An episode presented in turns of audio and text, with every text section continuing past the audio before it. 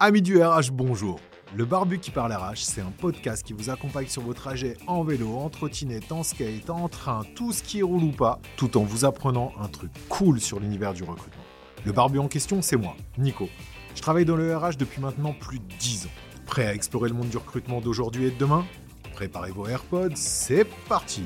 Aujourd'hui, on va parler formation des recruteurs et comment se former pour recruter mieux.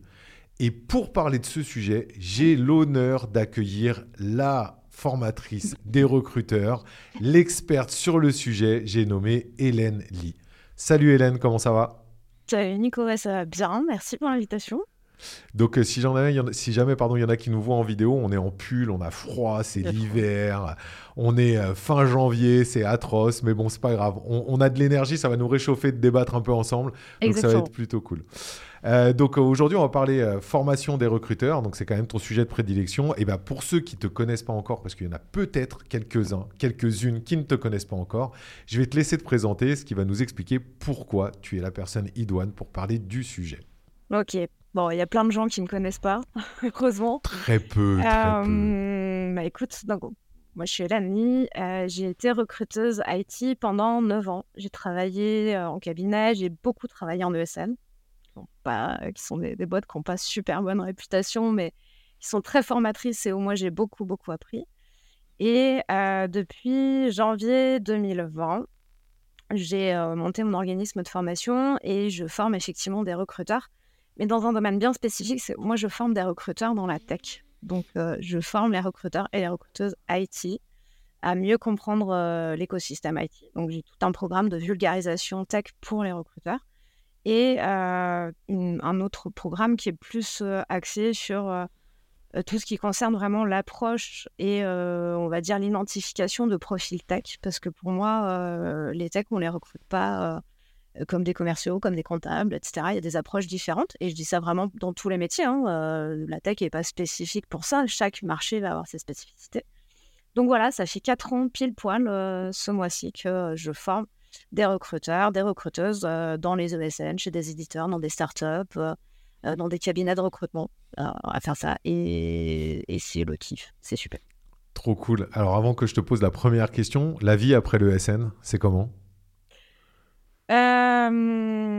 La vie après le SN, les premières semaines, c'est une libération.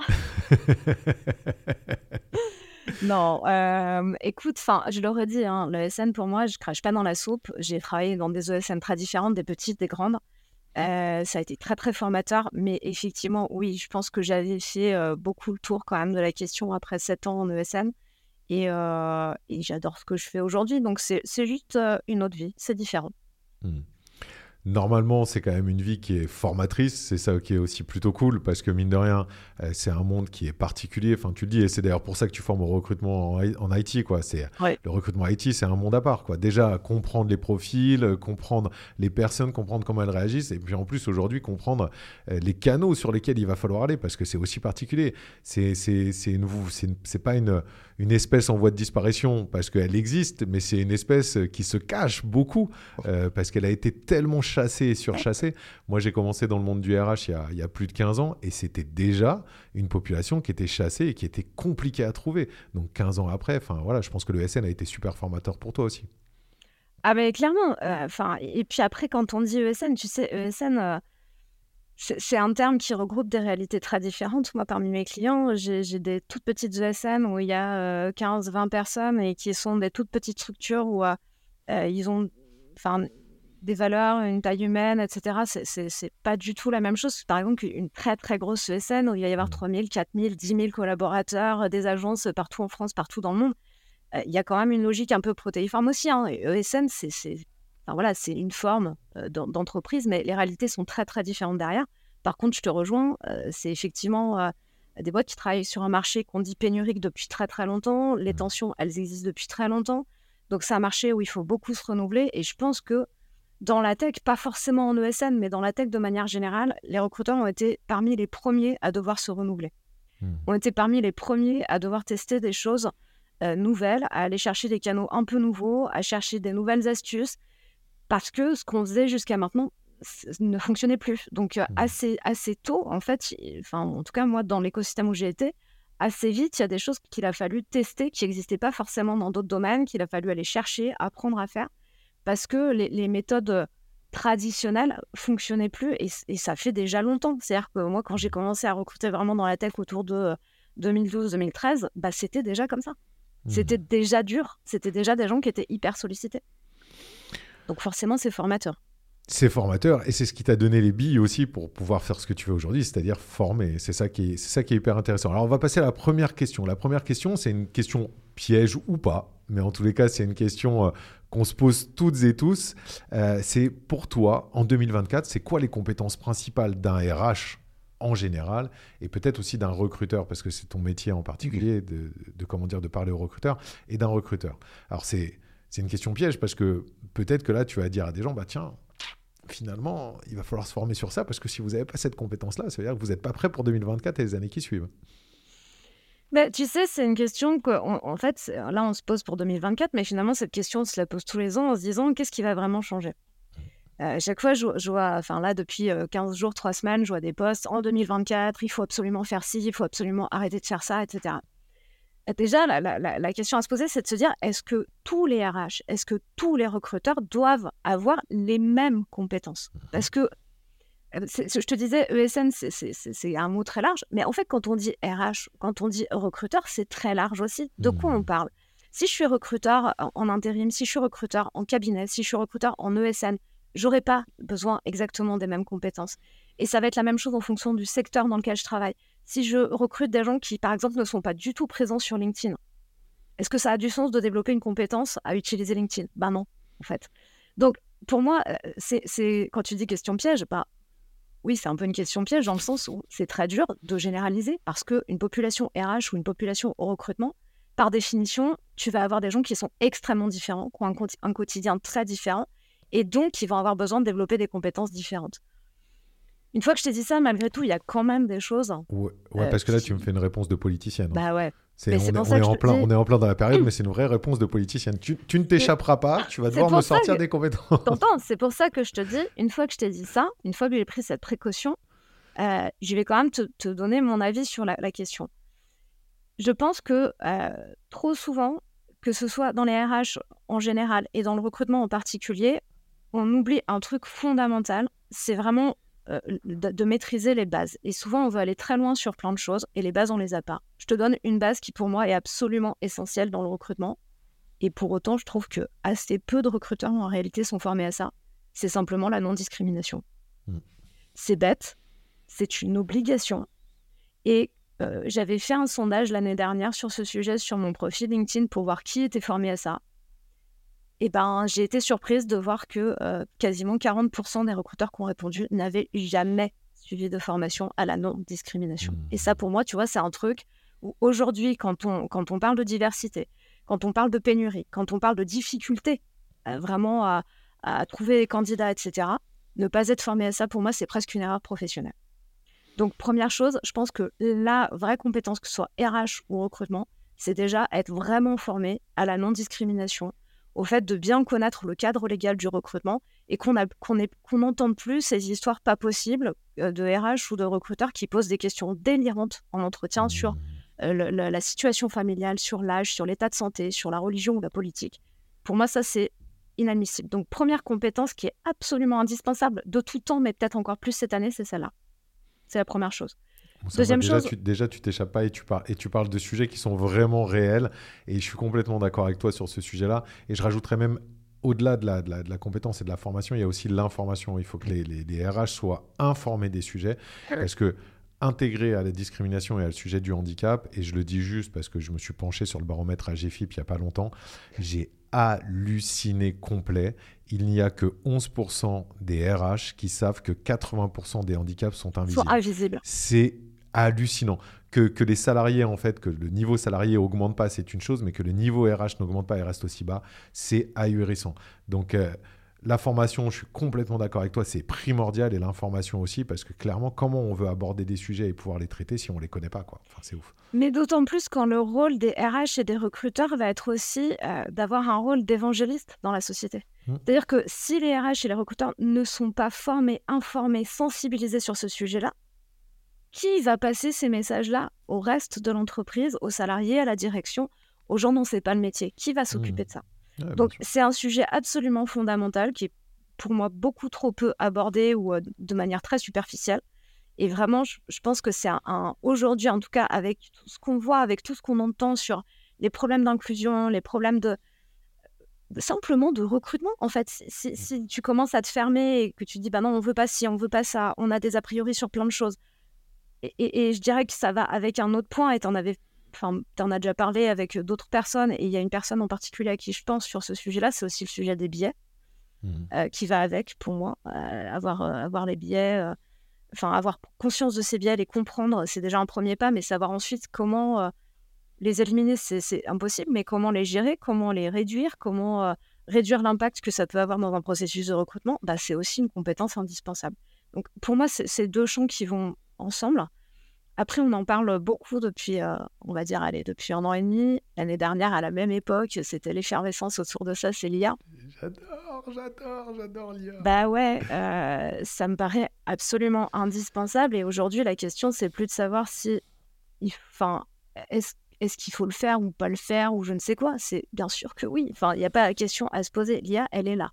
Et moi, je le vois au quotidien dans les formations. Il y a déjà beaucoup de recruteurs qui l'utilisent. Alors, ils le disent eux-mêmes qu'ils ne sont pas forcément tous bien formés, ils bricolent, ils apprennent, etc. Ils testent des choses, ce que je trouve d'ailleurs très, très intéressant. Donc, je pense que ça aussi, ça va être... mais c'est même pas la compétence 2024, c'est la compétence des prochaines années, parce que ça, je pense qu'on n'a pas encore bien conscience à quel point ça va révolutionner les métiers. Pas forcément les faire disparaître. Je n'ai pas envie de faire peur aux gens parce que je trouve que c'est contre-productif.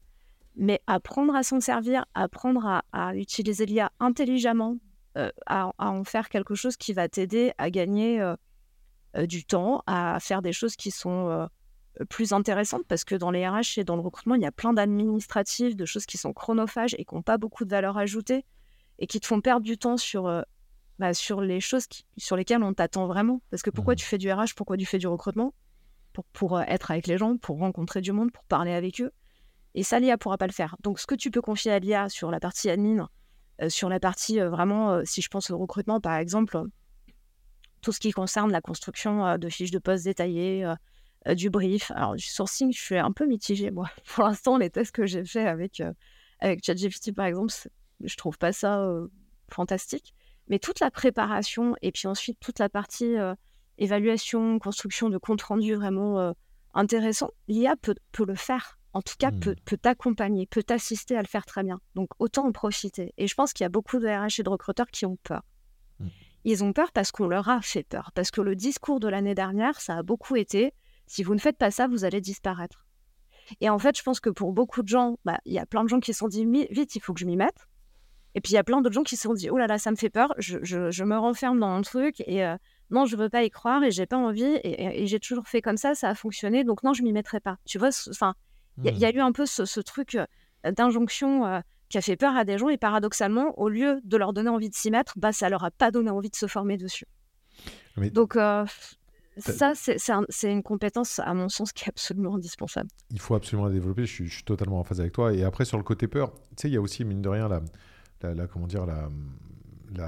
l'esprit commun en fait qui fait que l'IA fait peur depuis toujours. Moi quand j'étais jeune, j'allais voir Terminator, c'est les problèmes d'IA. Après plus tard, il y a le film avec Will Smith qui est sorti. Après tu vois, il y a toutes ces choses là et donc l'IA fait peur parce que les gens ne connaissent pas. Et les gens ont toujours peur de ce qu'ils connaissent pas. Si on revient sur le problème de discrimination du départ, on va pas s'épancher, mais si les gens en fait ne font pas et ne recrutent pas de cette manière-là, de manière inclusive, c'est parce qu'ils ont peur de ce qui est différent et surtout de ce qu'ils ne connaissent pas. Donc ça c'est une réalité, ça fait partie de l'être humain. Et on est arrivé avec l'IA en leur disant ça va révolutionner, comme tu dis, votre monde. Tu vois, ça va révolutionner votre monde. Si vous vous y mettez pas, vous allez passer à côté. Mais on leur a pas dit que l'IA, premièrement, ne réfléchit pas. C'est-à-dire que l'IA est un modèle mathématique pur et dur. C'est-à-dire qu'on crée un modèle mathématique qui te donne la meilleure probabilité de ça. Et que l'IA, avant toute chose, est un outil. C'est-à-dire que c'est ce que tu disais, et je te rejoins à 1000%, c'est un outil qui va aider les RH et les recruteurs à faire ce pourquoi ils ont la plus grosse valeur ajoutée. Donc tant mieux, quoi, tu vois. Allons-y. Mais comme tu le dis, ça n'a pas été présenté comme ça. Donc les gens en ont peur parce qu'ils ne savent pas et donc ils ont du mal à s'y mettre et c'est un peu compliqué. Et comme il y a une grosse hype qui s'est mise sur le sujet, là pour le coup, même s'il y en a beaucoup qui s'y mettent, il y en a beaucoup aussi qui vont tout de suite, il faut faire attention parce que je pense qu'il y en a beaucoup qui peuvent se sentir vite dépasser et se dire bah, j'ai loupé le coche, je vais pas y aller quoi, tu vois. Alors que exactement. C'est pas le cas. Non, pour moi il est jamais trop tard et tu peux apprendre petit pas par petit pas. Il y a plein de ressources, alors des ressources payantes, gratuites. Je pense que ce qui est important aussi, c'est que, comme tu dis, ça a été vraiment la hype aussi de l'année dernière, surtout toute la deuxième partie où les formations, les podcasts sur le sujet, les ressources sur le sujet se sont multipliées. Et je pense aussi qu'il y a un peu ce truc de se dire, ouais, mais par quoi je commence, comment je m'y mets, qu'est-ce que je fais ? Bah déjà, et ça c'est vraiment pour moi le fondement de la formation aussi. C'est de tester des trucs, c'est de pas avoir peur d'y aller, de mettre les mains dans le cambouis, de faire des tests un peu tous les jours, de demander de l'aide à des gens qui sont plus avancés que toi. C'est normal quand tu démarres de pas comprendre, de te planter, de te dire mais je comprends pas ce qu'il faut faire. Et tu vois, il y a plein de gens qui disaient l'année dernière, bah, j'ai testé ChatGPT, mais en fait, je ne comprends rien, ça ne marche pas. Mmh. Et la formation, c'est ça aussi. La formation, pour moi, c'est aussi demander de l'aide à ses pairs. C'est ne pas avoir peur de dire, je n'ai pas compris, je ne sais pas faire. C'est ça aussi, se former. C'est reconnaître quelles sont ses limites, reconnaître les besoins qu'on peut avoir. Et ensuite, aller identifier des personnes qui vont pouvoir te donner un coup de main. Alors, ça peut être simplement un petit truc qui va, tu vois... une petite visio, un petit échange, un coup de fil, quelqu'un qui va te débloquer sur un sujet, c'est presque déjà ça, de la formation. Ça, déjà, ça peut te faire avancer sur plein de sujets. Et puis ensuite, si tu as envie d'aller plus loin, bah, identifier les personnes qui vont t'aider. Attention, parce que effectivement, quand on parle de l'IA ou de ChatGPT plus particulièrement, bah, il va y avoir quand même des spécificités par rapport aux recruteurs. Et pour moi, une des spécificités, c'est quand même la protection des données et la sécurité. Faire attention, tu vois, d'avoir des bonnes pratiques, de jamais mettre, par exemple, des données de tes candidats dans l'IA parce que tu ne sais pas ce qui va se passer. Donc, il y a plein de choses.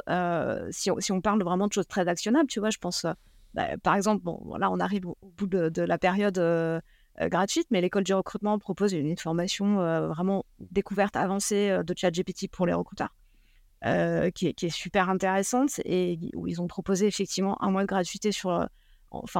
d'accès à cette formation et moi je la trouve vraiment intéressante et on voit ce qu'on peut faire et on voit aussi les limites et j'aime bien l'approche parce qu'en plus ils disent vraiment qu'ils sont en train aussi de tester et de progresser dessus, donc ça c'est intéressant.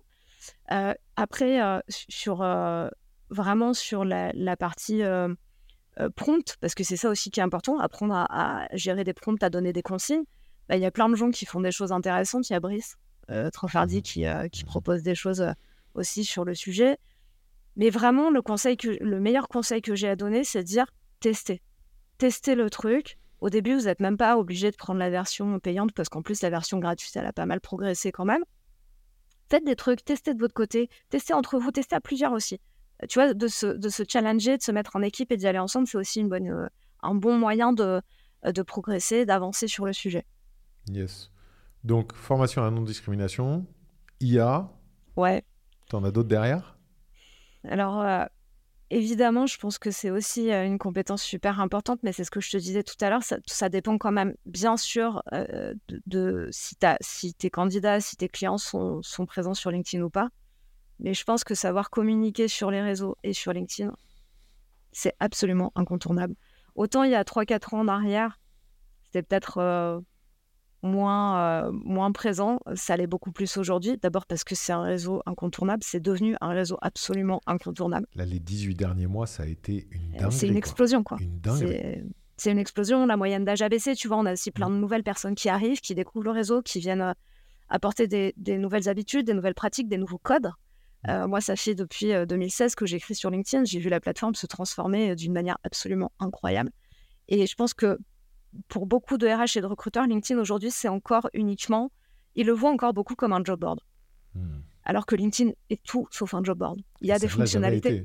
C'est potentiellement en train de le devenir un petit peu, Exactement. Justement, mais ça ne l'a jamais été. Ça n'a jamais été. L'objectif, LinkedIn n'a jamais été ça. Et bizarrement, les RH et les recruteurs le voient très souvent comme un job board. Voilà, je poste des annonces, je cherche des gens qui ne sont pas candidats d'ailleurs, parce que sur LinkedIn, les gens ne sont pas candidats.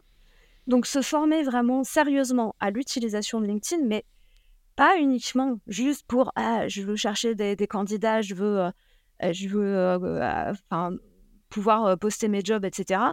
Mais vraiment être capable de développer une marque. Et pour moi, la marque recruteur, ça existe. Et j'en parle d'autant plus tranquillement que j'ai commencé à écrire sur LinkedIn quand j'étais salariée. Donc pour moi, prendre la parole sur LinkedIn, c'est déjà un moyen de, alors clairement, de construire sa marque personnelle en tant que recruteur, de montrer ses valeurs, de montrer ses pratiques, etc. C'est aussi un moyen de partager son quotidien, de faire parler du métier. Les personnes les mieux placées pour parler du recrutement, c'est les recruteurs. Et donc de pouvoir parler de son quotidien, d'expliquer ce qu'on fait, etc. Bah, c'est aussi un moyen, et ça, on connaît tous les deux, Charline qui parle très bien du sujet, c'est aussi un moyen du coup de faire venir les gens à toi. Et je l'ai expérimenté clairement. C'est-à-dire que j'ai commencé à parler sur LinkedIn en 2016 quand j'étais salariée. Je suis restée salariée dans mon entreprise jusqu'à fin 2019. Et très clairement, ça m'a permis de faire venir des gens à moi sans avoir besoin d'aller les chercher. Des personnes qui, spontanément, quand elles se mettaient en recherche, venaient vers moi parce que j'étais devenue, entre guillemets, un réflexe, une personne dans leur paysage où ils se disaient, tiens, elle pourra m'aider. Donc, développer ça, développer cette capacité à communiquer sur LinkedIn autre que publier des offres d'emploi ou aller sur LinkedIn pour sourcer, c'est une compétence qui est absolument indispensable. Mais je le reprécise, à condition que ta cible, soit sur LinkedIn, candidat comme client, soit sur LinkedIn. Sinon, ça n'a pas beaucoup d'intérêt. On est d'accord. Mais ça reste quand même, quoi qu'il se passe, ça reste intéressant de commencer à s'y pencher, même si ta cible n'y est pas, parce que ta cible risque d'y venir. Ce que tu disais, c'est une réalité, c'est que c'est de plus en plus jeune, il y a une progression d'à peu près 20 à 25% de la génération 18-25 ans sur LinkedIn tous les ans. Il y a des nouveaux secteurs qui arrivent, on a vu le secteur médical arriver, on a vu le secteur vétérinaire arriver, on voit des secteurs arriver sur LinkedIn, et on voit de plus en plus de personnes qui sont au départ pas la cible initiale de LinkedIn, qui sont sur des niveaux de diplôme et de job qui sont un peu plus bas que la cible de LinkedIn originalement. C'est-à-dire que tout le monde est en train d'arriver sur LinkedIn, c'est assez intéressant. Et j'ai plus le chiffre, mais j'avais les chiffres la dernière fois qui montraient l'ensemble des personnes avec des profils, on va dire, non hautement qualifiés, qui a complètement aussi explosé sur LinkedIn. Donc, ça veut dire que ça commence à venir. Et là où moi, je rajouterais peut-être un petit truc. Alors, peut-être tu me reprendras, mais il me semble, si je ne me trompe pas, on était à 2% et on doit être passé à 3% ou 4% de créateurs de contenu sur LinkedIn, de personnes qui sont sur LinkedIn et qui créent du contenu. Donc, ça veut dire que pour toutes celles et ceux qui se disent « LinkedIn, c'est déjà plein de créateurs de contenu », oui, mais encore en pourcentage extrêmement faible. Donc, allez-y, communiquer, c'est hyper important. Ah oui, il y a une marge de progression qui est dingue. Et effectivement, on a longtemps eu ce chiffre de 1%. Aujourd'hui, on est plutôt effectivement autour de 4-5%. Ça dépend des études. Mais il y a de la marge. Et ce que je voudrais dire aux gens, tu vois, moi, j'ai beaucoup de recruteurs qui me disent « Mais moi, je suis recruteur, je ne suis pas créateur de contenu. » Et je comprends très bien. Parce que j'ai longtemps dit ça, et même encore aujourd'hui, alors que je suis très présente sur LinkedIn, que ça fait longtemps que je suis là, je ne me considère pas comme créatrice de contenu. Simplement, pour moi, c'est une compétence et c'est une manière d'expliquer ce que je fais et de donner une opinion sur le métier, sur un domaine que je connais bien. Et je pense qu'aujourd'hui, c'est vraiment un réseau sur lequel on peut faire ça. C'est-à-dire que on n'a pas besoin de tous devenir créateur de contenu. Tu vois, ce terme-là, il peut faire peur. De la même manière que le terme influenceur. Tous les recruteurs, tous les RH aujourd'hui n'ont pas besoin de devenir influenceurs ou créateurs de contenu. C'est ça qui peut aussi freiner les gens, de se dire « j'ai pas envie de rentrer dans cette course-là, dans ce game-là.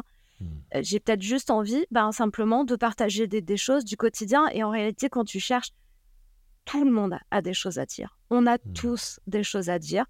Et on va le dire avec ses mots, avec son style, avec une manière personnelle de le faire. Et ce sera tout aussi intéressant. Et je pense que tout le monde a sa place sur LinkedIn pour partager ce genre de choses-là. Il n'y a pas besoin d'être hyper bon dans l'écriture. Il n'y a pas besoin forcément d'avoir suivi des formations hyper compliquées en copywriting, etc. Il faut juste se lancer, essayer. Si ça floppe, c'est pas grave. Si ça floppe et que personne ne voit ton post, c'est pas grave, justement, personne n'aura vu. Donc, c'est pas grave. C'est vrai que c'est une remarque que je m'étais jamais faite, mais c'est vrai, c'est juste. Si ça floppe, personne ne l'aura vu. C'est une réalité. Ouais. Ça va rien se passer. Donc, c'est pas grave. Faut tester. Bon, trop cool. Donc, ça fait 3 formations à non inscrits. Je répète, IA, formation à LinkedIn. C'est bon pour. C'est déjà pas mal. Hein. C'est déjà bien. C'est déjà pas mal déjà comme compétence à avoir. Et donc, du coup, je passe à la deuxième question. Enfin, on continue de développer, mais et ça, c'est une question qui va être sur le propre de ton quotidien. J'ai un petit avis là-dessus parce que je fais encore quelques jours de formation au CESI à Bordeaux pour les masters de RH. Mais pour toi, est-ce que tu penses que les jeunes qui arrivent aujourd'hui, les jeunes RH, les jeunes recruteurs qui arrivent sur le marché du travail, est-ce qu'ils sont aujourd'hui suffisamment formés pour ce qui les attend?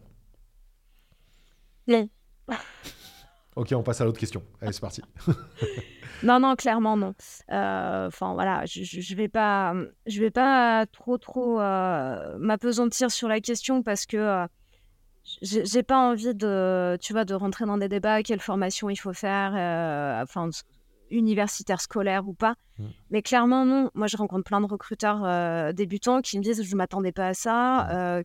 Qui sont pas du tout préparés à ce qui les attend. Et d'ailleurs, c'est pareil dans le monde des RH. Il y a une personne qui en parle très bien sur les réseaux, sur LinkedIn et sur Instagram, c'est Marie Delattre, qui explique à quel point il y a un énorme décalage entre ce qu'on nous vend à l'école et la réalité.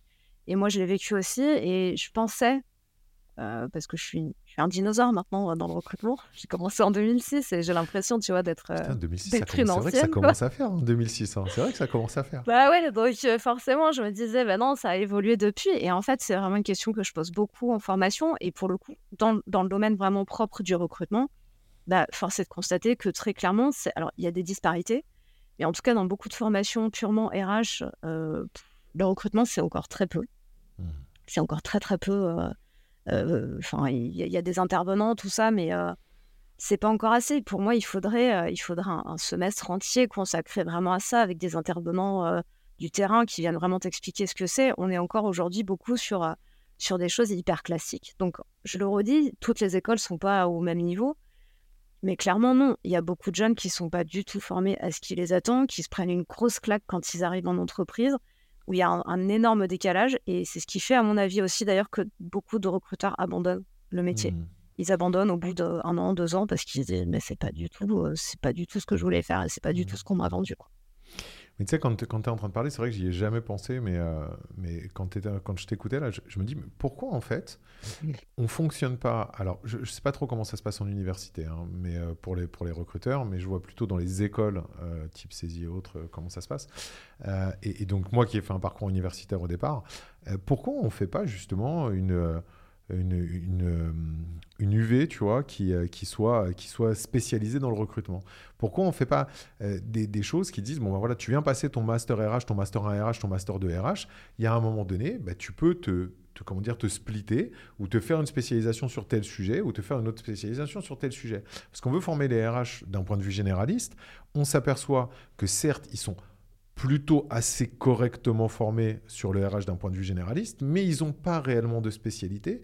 Donc, c'est-à-dire que ce que tu dis, et ça, tu vois, j'y avais jamais réellement pensé, mais c'est une réalité. C'est-à-dire qu'ils ne connaissent pas la réalité du terrain. Donc, c'est-à-dire qu'ils se lancent dans des sujets et de temps en temps, ils peuvent être un petit peu déçus, ou ils peuvent être, pris de court par rapport à ce qu'ils doivent faire et ce qu'ils n'ont pas forcément appris.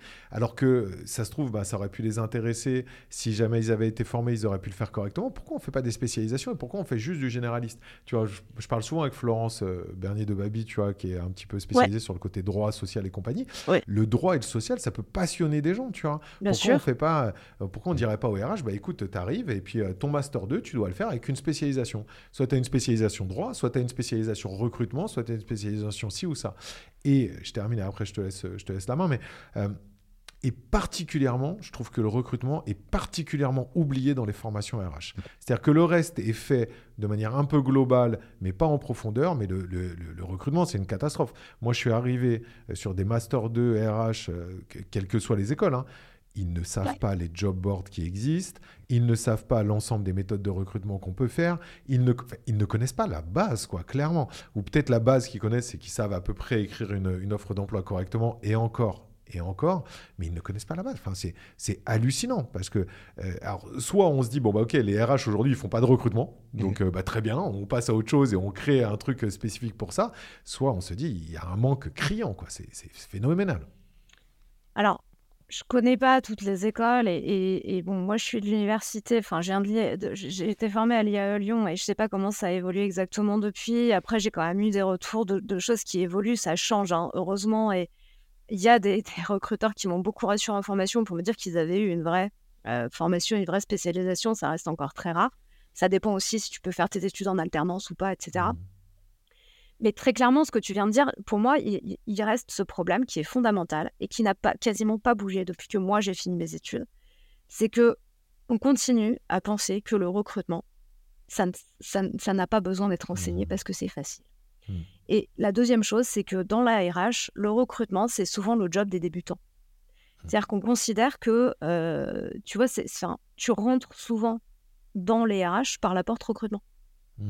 Et du coup, je crois qu'on considère que finalement, tu vas te former sur le tas parce que recruter, c'est pas sorcier, quoi, tu vois. Enfin, tu vas regarder des CV, tu vas faire passer des entretiens, c'est pas compliqué, quoi. Et donc, le problème, c'est que cette vision-là, elle continue d'être là, dans un monde où on nous parle sans arrêt de guerre des talents, de pénurie, de tension, de problèmes, tu vois, de recruter sans CV, du recrutement sur compétences, etc. Enfin, de choses qui deviennent très pointues, plus de toutes les compétences dont on a parlé tout à l'heure. Et donc, effectivement, je pense que les écoles comme les universités aujourd'hui continuent, en tout cas une majorité d'entre elles, à propager le fait que le recrutement, c'est quelque chose de facile et qui s'apprend sur le tas et qu'on n'a pas besoin forcément de se former à toutes ces disciplines-là avant d'arriver sur le marché.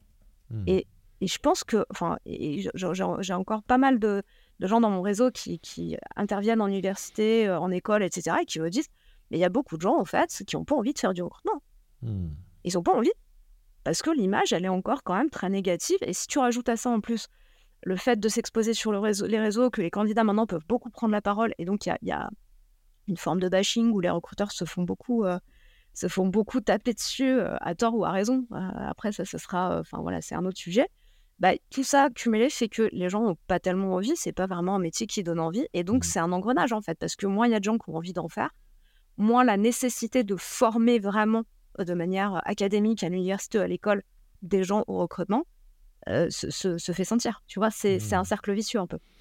C'est vrai que j'ai jamais vu ça sous cet angle-là, mais c'est une réalité. Le recrutement est tellement conçu comme quelque chose de facile. Mais ce qui est dingue, c'est que c'est conçu comme quelque chose de facile un peu pour toute la branche au global et pour toutes les entreprises, ce qui n'est pas le cas. Enfin, tu vois, j'étais en train de penser, quand tu parlais, j'étais en train de me dire, mais au final, un recruteur novice, en fait, et donc justement qui fait n'importe quoi, il va te ramener la mauvaise personne dans ton entreprise et c'est catastrophique. C'est comme si demain, tu te dis, tiens, je vais être un cuisinier novice, je vais faire une tarte tatin avec des fraises. Mais donc ça veut dire que tu ne sais pas ce qu'il faut mettre dedans. Donc, du coup, de toute façon, tu vas faire une saucisse, c'est sûr. Donc, c'est un peu catastrophique. Et donc, du coup, ça vient sur mon autre question. Pour toi, quels seraient tes conseils pour pallier ces manques ? Alors, je ne vais pas te demander des conseils pour réformer les écoles. Je refais une parenthèse au passage, pour ceux qui ont écouté. Le CESI est une très bonne école de formation. Attention, c'est juste que pour moi, il y a encore des petits manques à faire évoluer, mais c'est une très bonne école de formation. C'est d'ailleurs pour ça que c'est la seule dans laquelle je fais encore des interventions. Mais pour soi, donc, sans vouloir faire la réforme de l'éducation nationale, on a un nouveau ministre qui est arrivé il n'y a pas longtemps, donc on va attendre de voir ce qu'elle est capable de faire. Quels seraient tes conseils, toi, pour les gens qui arrivent du coup sur le marché du travail ou même pour les jeunes qui sont en formation pour pallier ces manques qui sont des manques structurels ? Clairement, on n'est plus sur les manques conjoncturels, on est purement sur les manques structurels en fait de la fonction RH.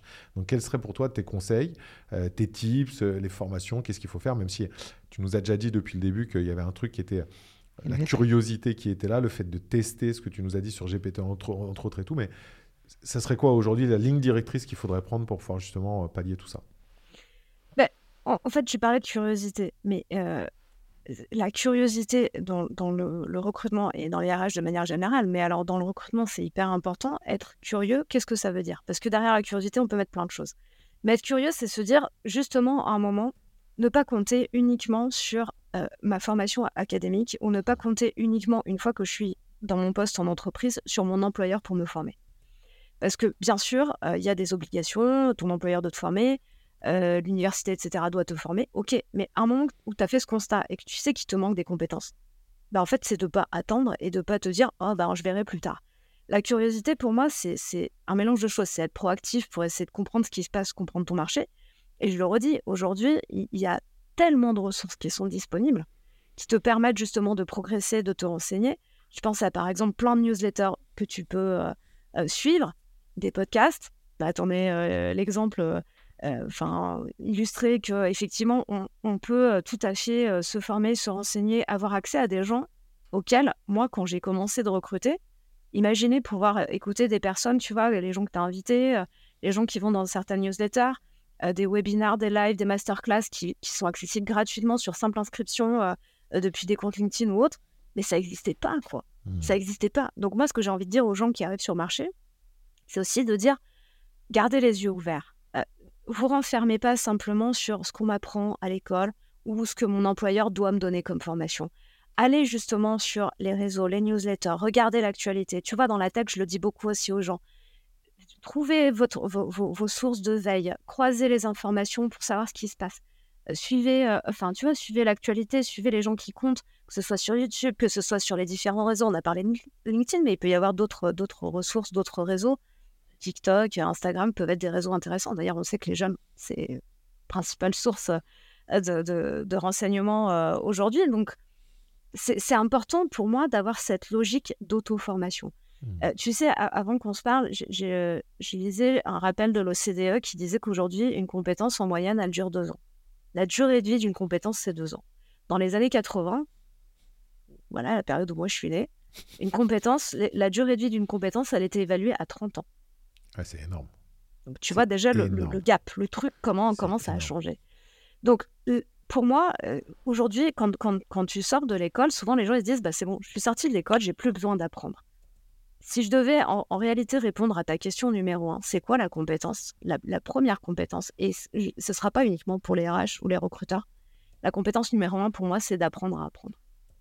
C'est d'aller chercher les ressources par toi-même, c'est de réfléchir à de quoi j'ai besoin pour avancer. C'est pas simplement de se dire ça, c'est hype, genre, il faut que j'apprenne. Non, pourquoi j'en ai besoin? Pourquoi il faut que j'apprenne à m'en servir? Qu'est-ce que ça va me permettre de faire ensuite? Quelle porte ça va m'ouvrir pour la suite? Et une fois que j'ai réfléchi à ça, ok, où je vais aller chercher ça? Qui sont les personnes qui peuvent m'amener cette connaissance?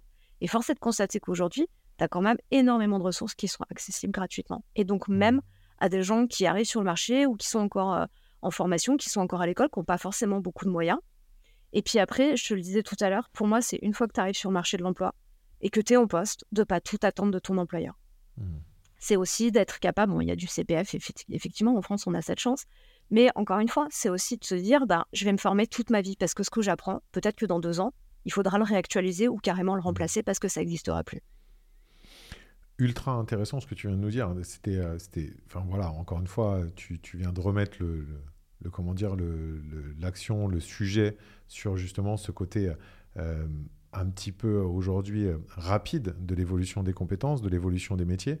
Si on remet ça en perspective avec justement ce qu'on a dit au départ, c'est-à-dire que les gens ont l'impression que leur job va disparaître avec l'IA, en fait, c'est pas que votre job va disparaître avec l'IA, c'est que les stats qui sont mises aujourd'hui, c'est que les jobs de 2035 n'existent pas aujourd'hui. Oui, mais c'est pas les jobs qui n'existent pas, c'est les compétences qui sont associées à ces jobs qui n'existent pas encore ou qui ne sont pas encore développées. Ce rapport de l'OCDE, que je connais pas d'ailleurs, je veux bien que tu me l'envoies parce que je trouve ça chambé, qui dit qu'une compétence dure 2 ans, c'est pareil. Mettez aussi un petit peu mettez un petit peu de distance par rapport à ce qu'on dit, c'est-à-dire qu'on ne parle pas de compétences hard skills profonds, on parle de compétences qui évoluent, c'est-à-dire que ton hard skills va évoluer avec l'évolution même des outils qui vont servir en fait à faire ce hard skills là. C'est ça, enfin, il faut bien comprendre qu'on est dans un milieu en évolution et le recrutement on est vraiment un exemple criant parce que ce que tu as dit, et à juste titre, on va faire une petite mention à des gens comme Laura Pedro, comme Thomas Rodriguez, comme la queen de TikTok qui est Karine Triolet, clairement, carrière queen, clairement en fait, ça n'existait pas. Et c'est ce que tu dis, toi tu as commencé en 2006, moi j'ai commencé en 2008, enfin tu vois, mais à l'époque c'était les job boards et internet, c'était wouh, c'est génial, tu vois, c'est le truc extraordinaire. Et aujourd'hui on parle de LinkedIn, on parle de la télé segmentée, on parle de TikTok, on parle des réseaux, on parle de tout ce qu'il y a, tu vois, qui fait le monde du recrutement. C'est flippant, mais c'est en même temps génial et stimulant. Mais ça montre en fait que tout ce que tu dis, qu'il faut avoir un état d'esprit pour pouvoir avancer, c'est ça qui fait plus la diff en fait que tes compétences en tant que telles. Et c'est pour ça que j'aime beaucoup le discours que tu as, c'est que c'est l'état d'esprit en fait qui va faire la différence. Et parce que tu l'as dit au départ, je ne sais pas si c'était pendant que le podcast était ouvert ou pas, mais tu l'as dit au départ, ce qu'il y a de très intéressant, c'est qu'en fait, chaque personne, dans chaque milieu, dans chaque secteur, sur chaque problématique, en fait, aura besoin de compétences différentes. Donc, c'est-à-dire qu'en gros, il faut avoir cette ce mindset, cet état d'esprit qui te dise « Ok, je vais continuer à me former, je vais continuer à me poser des questions, je vais continuer à vouloir avancer, à ne pas attendre justement des autres pour pouvoir avancer dans mon métier. » Et c'est ça qui va faire que justement, je vais pouvoir évoluer. Et c'est peut-être la meilleure voie et le meilleur conseil à prendre. Enfin, c'était juste top. Mais est-ce que du coup, c'était pas prévu ? Est-ce que du coup, ce que tu viens de dire, ça correspondrait pas au fait qu'aujourd'hui, pour être recruteur, peut-être par extension, pour faire un job, quel qu'il soit, mais notamment pour être recruteur, est-ce qu'il ne faut pas être au centre de son ikigai ? Ah bah bien sûr, c'est absolument... tu vois, là, tout ce qu'on vient de dire, en fait, ça amène à ça, c'est qu'à un moment, c'est important d'avoir conscience de ce que tu sais faire et que tu aimes faire. Ce que tu sais faire et que tu aimes faire, naturellement, spontanément, tu vas continuer de progresser dedans. Et donc, ça sera un peu ta zone de génie. Mais ça veut dire que naturellement et spontanément, on a aussi tendance à délaisser les trucs qui nous plaisent moins ou sur lesquels on se sent moins à l'aise. Et c'est sur ça aussi qu'il faut continuer de mettre le paquet, surtout si ça en question, ces compétences-là, tu sais que tu vas en avoir besoin pour évoluer par la suite. Donc, bien évidemment, ça veut dire surtout avoir une très bonne connaissance de soi. Et ça, au début de ta vie professionnelle, bah, y a personne qui t'aide à le faire. Donc, c'est aussi, effectivement, te recentrer sur toi, tes besoins, tes envies, tes évolutions, ce que tu aimes faire, ce que tu aimes moins faire, ce sur quoi tu auras envie de rester, pas rester, trouver cet équilibre-là. Et ça, pour moi, c'est la recherche de toute une vie professionnelle. Ça ne s'arrête jamais, parce qu'en plus, on évolue tous. Et on va venir, je pense, à ta question. Je sais que cette question, tu l'attends avec impatience et t'en es fière, mais tu vois, on en parlait tout à l'heure. Moi, quand j'ai commencé le recrutement, quand je suis sortie d'études en 2005, je suis arrivée sur le marché de l'emploi en 2006. Je n'avais pas la moindre idée de ce que j'allais faire. Et si je regarde aujourd'hui et que je vois le parcours que j'ai eu, alors bah voilà, j'en suis plutôt fière, je suis plutôt contente de ce que j'ai fait. Mais est-ce que j'y étais bien préparée ? Je ne suis pas sûre. Il y a sûrement des choses où j'aurais pu faire mieux, où j'aurais pu trouver des solutions différentes. Je n'ai pas de regrets, mais je me dis qu'avec tout ce qui est disponible aujourd'hui, il y a vraiment, vraiment des possibilités d'avancer, de trouver vraiment qui on est, et de se dire que rien n'est définitif, jamais. Rien n'est jamais définitif, que ce que tu fais aujourd'hui, c'est chouette, et si tu peux t'éclater dedans, bah, tant mieux. Mais tu n'es jamais condamné, tu peux toujours rebondir, trouver des nouvelles compétences, ouvrir une nouvelle porte, parfois à l'opposé de ce que tu avais imaginé. Et je trouve ça grisant, en fait. Tu disais tout à l'heure, le côté IA, tout ça, ça peut être flippant, mais cette partie-là, justement, de te dire que rien n'est définitif et que tu ne rentres pas dans une boîte pour y rester 35-40 ans et que c'est ça ta vie professionnelle, c'est grisant, c'est hyper enthousiasmant. Il y a quelque chose d'hyper...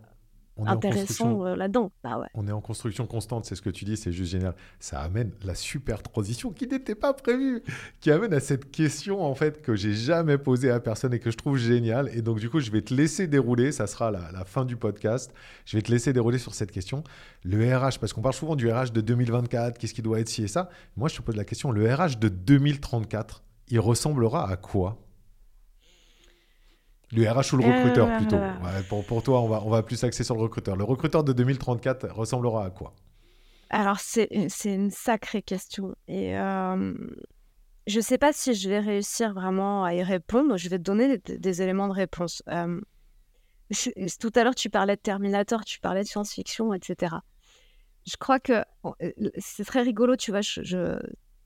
On peut essayer de le faire. On pourrait demander à ChatGPT à quoi ressemblera le recruteur de 2034 ? Ce serait intéressant. Et en réalité, il y a quelques personnes qui l'ont déjà fait. J'ai en tête un poste de Bérangère Gonzalez qui avait posé la question « C'est quoi l'avenir du recruteur ?» tu vois. Et le truc fait un peu flipper, en fait. On voit quelque chose de très froid, un recruteur qui ressemble un peu à une humanoïde dans un environnement hyper froid, avec des vitres partout, des ordinateurs partout, etc. Et je pense que c'est très influencé par ce que tu disais tout à l'heure, c'est-à-dire notre vision, notre perception de la science-fiction. Il ne faut pas oublier que l'IA s'appuie sur ça. Maintenant, à quoi ça va ressembler ? Moi, j'ai envie de te dire que j'aimerais que le recruteur de 2034, ce soit un recruteur qui se rapproche vraiment de l'humain, qui revienne vraiment aux sources et qui ait réussi à se servir de toutes les technologies qu'on a à nos dispositions et qu'on aura à nos dispositions dans les prochaines années, pour revenir vraiment au fondement de ce que c'est recruter. Recruter, c'est dialoguer avec des personnes et c'est réussir à faire matcher un besoin d'une entreprise à un instant T avec les besoins d'une personne à un instant T, mais être capable de se projeter dans une histoire commune pendant un certain temps. Et donc pour tout ça, ça veut dire être capable de discuter avec des gens, être capable d'aller plus loin dans la relation, de vraiment construire des relations de confiance dans la durée. Et j'espère que le recruteur de 2034, c'est un recruteur qui aura envie de faire tout ça. Parce qu'aujourd'hui, quand tu poses la question à des recruteurs, pourquoi vous avez choisi ce métier ? Tu as énormément de gens, une très grande majorité en réalité, qui vont te dire « je l'ai choisi parce que j'aime l'humain ». Et d'ailleurs, c'est ce qui pose souvent des problèmes, parce qu'il y a souvent un décalage et où ils se rendent compte que finalement, de l'humain dans le recrutement, dans plein d'entreprises, il n'y en a pas tant que ça. Donc, j'espère, et en tout cas, dans les années à venir, si je continue à faire de la formation, c'est sur ça que je vais axer, je pense, beaucoup de choses. C'est vraiment un recruteur qui va se tourner vers les candidats, qui va vraiment avoir envie de construire quelque chose dans la durée avec eux, qui va... Et puis quand je dis les candidats, c'est aussi avec les clients, mais qui va vraiment se recentrer sur cette partie vraiment, vraiment importante dans le métier, qui est vraiment la gestion de l'humain, la rencontre, les discussions, le dialogue sur la durée, la confiance, etc. Et qui va utiliser toutes les technologies, toutes les compétences qu'on peut avoir, qu'on peut développer aujourd'hui de ce côté-là avec les outils, etc. Pour ça, au service de ça. Et quand je vois des entreprises qui disent l'humain au centre de nos priorités, etc., bah, j'aimerais qu'en 2034, ça devienne une réalité dans le recrutement. Et j'espère que ce sera plus tôt que ça, d'ailleurs, parce que si on attend 10 ans pour que ce soit le cas, ça va être compliqué. Donc, j'imagine quelqu'un qui aura une bonne maîtrise des technologies, une bonne maîtrise des outils, qui aura une stack, comme des développeurs. Voilà, qui aura une stack technique qui sera à son service. Et au service de quoi ? Au service vraiment de la rencontre et de la construction d'une relation de confiance avec ses partenaires, clients, candidats, prestataires en tout genre pour l'accompagner. Et si on arrive à ça, ben, les difficultés de recrutement, elles existeront peut-être toujours, mais elles seront peut-être moins fortes. Et je pense que les gens le vivront moins mal, parce que du coup, ils retrouveront le sens à leur métier et ils retrouveront le pourquoi j'ai fait du recrutement, ben, pour être avec des humains, pour dialoguer avec des humains. Ça serait cool. Écoute, j'adhère complètement à ta vision du RH, du recruteur de 2034. Ça me va tout à fait. Je suis assez optimiste comme toi sur le sujet. Je pense vraiment que l'IA, que les outils vont servir à remettre l'humain au centre. En tous les cas, c'est pour ça qu'on œuvre. C'est ce qu'on essaye de faire au quotidien. C'est ce que toi, tu essayes de faire au quotidien dans tes formations. Ce que moi, j'essaye de faire au quotidien en conseil que je fais aux entreprises, dans le développement d'un outil comme Oak qui accompagne à ça, qui est là pour enlever des biais, ainsi de suite. Et je pense que peut-être une des plus grandes forces qu'on a pour que ça arrive à ça, c'est toute cette jeune génération, entre guillemets, qui n'est pas forcément toujours jeune, mais qui aujourd'hui crée aussi des problèmes pour les entreprises. C'est cette fameuse, tu vois, un petit peu guéguerre qu'il y a entre ouais, mais les jeunes, ils veulent plus bosser, c'était mieux avant, les jeunes qui disent qu'on n'est pas compris et tout. Mais c'est pas grave. Pourquoi ? Parce que les jeunes, en fait, ils ont envie, justement, de la vision que tu proposes. Et c'est le fait d'avoir envie de cette vision et de dire stop à certaines choses et de mettre justement en galère certains secteurs parce qu'il faut que ces secteurs évoluent pour que les gens puissent aller bosser là-bas. Je pense que c'est une des plus belles armes qu'on a en main pour pouvoir faire évoluer les choses. Et pour moi, c'est une révolution qu'on est en train de vivre au même titre qu'on a vécu une révolution dans les années 30 avec l'arrivée des congés payés et compagnie et ainsi de suite. Je pense qu'on est en train de vivre une révolution de même ampleur sur le changement de paradigme global du marché du travail et que justement les outils vont permettre à ça. Tu vois, les outils vont permettre justement aux RH de pouvoir se focus sur ces valeurs ajoutées, aux recruteurs de pouvoir se focus sur ces valeurs ajoutées qui vont permettre de répondre à cette demande. Donc je pense vraiment qu'on est dans cette révolution, en tous les cas je l'espère comme toi. Mais c'est une belle vision que tu as donnée, j'aime beaucoup. Merci de m'avoir posé cette question du coup. Ouais, c'était très cool. Merci beaucoup Hélène pour cet échange, c'était trop cool. Merci à toi Nicolas. On avait dit qu'on faisait 20-25 minutes, c'est bien, on a fait 50 minutes, normal. Le double, normal. Et en plus, j'ai pas vu passer le temps. Donc Moi non plus, c'était hyper intéressant. Merci beaucoup, merci à toutes et à tous de nous avoir suivis. Et puis je vous dis à tous à très vite pour un nouvel épisode. Merci à tous les survivants qui sont restés jusqu'au bout. C'était le Barbu qui parle RH, le podcast sur le recrutement d'aujourd'hui et de demain.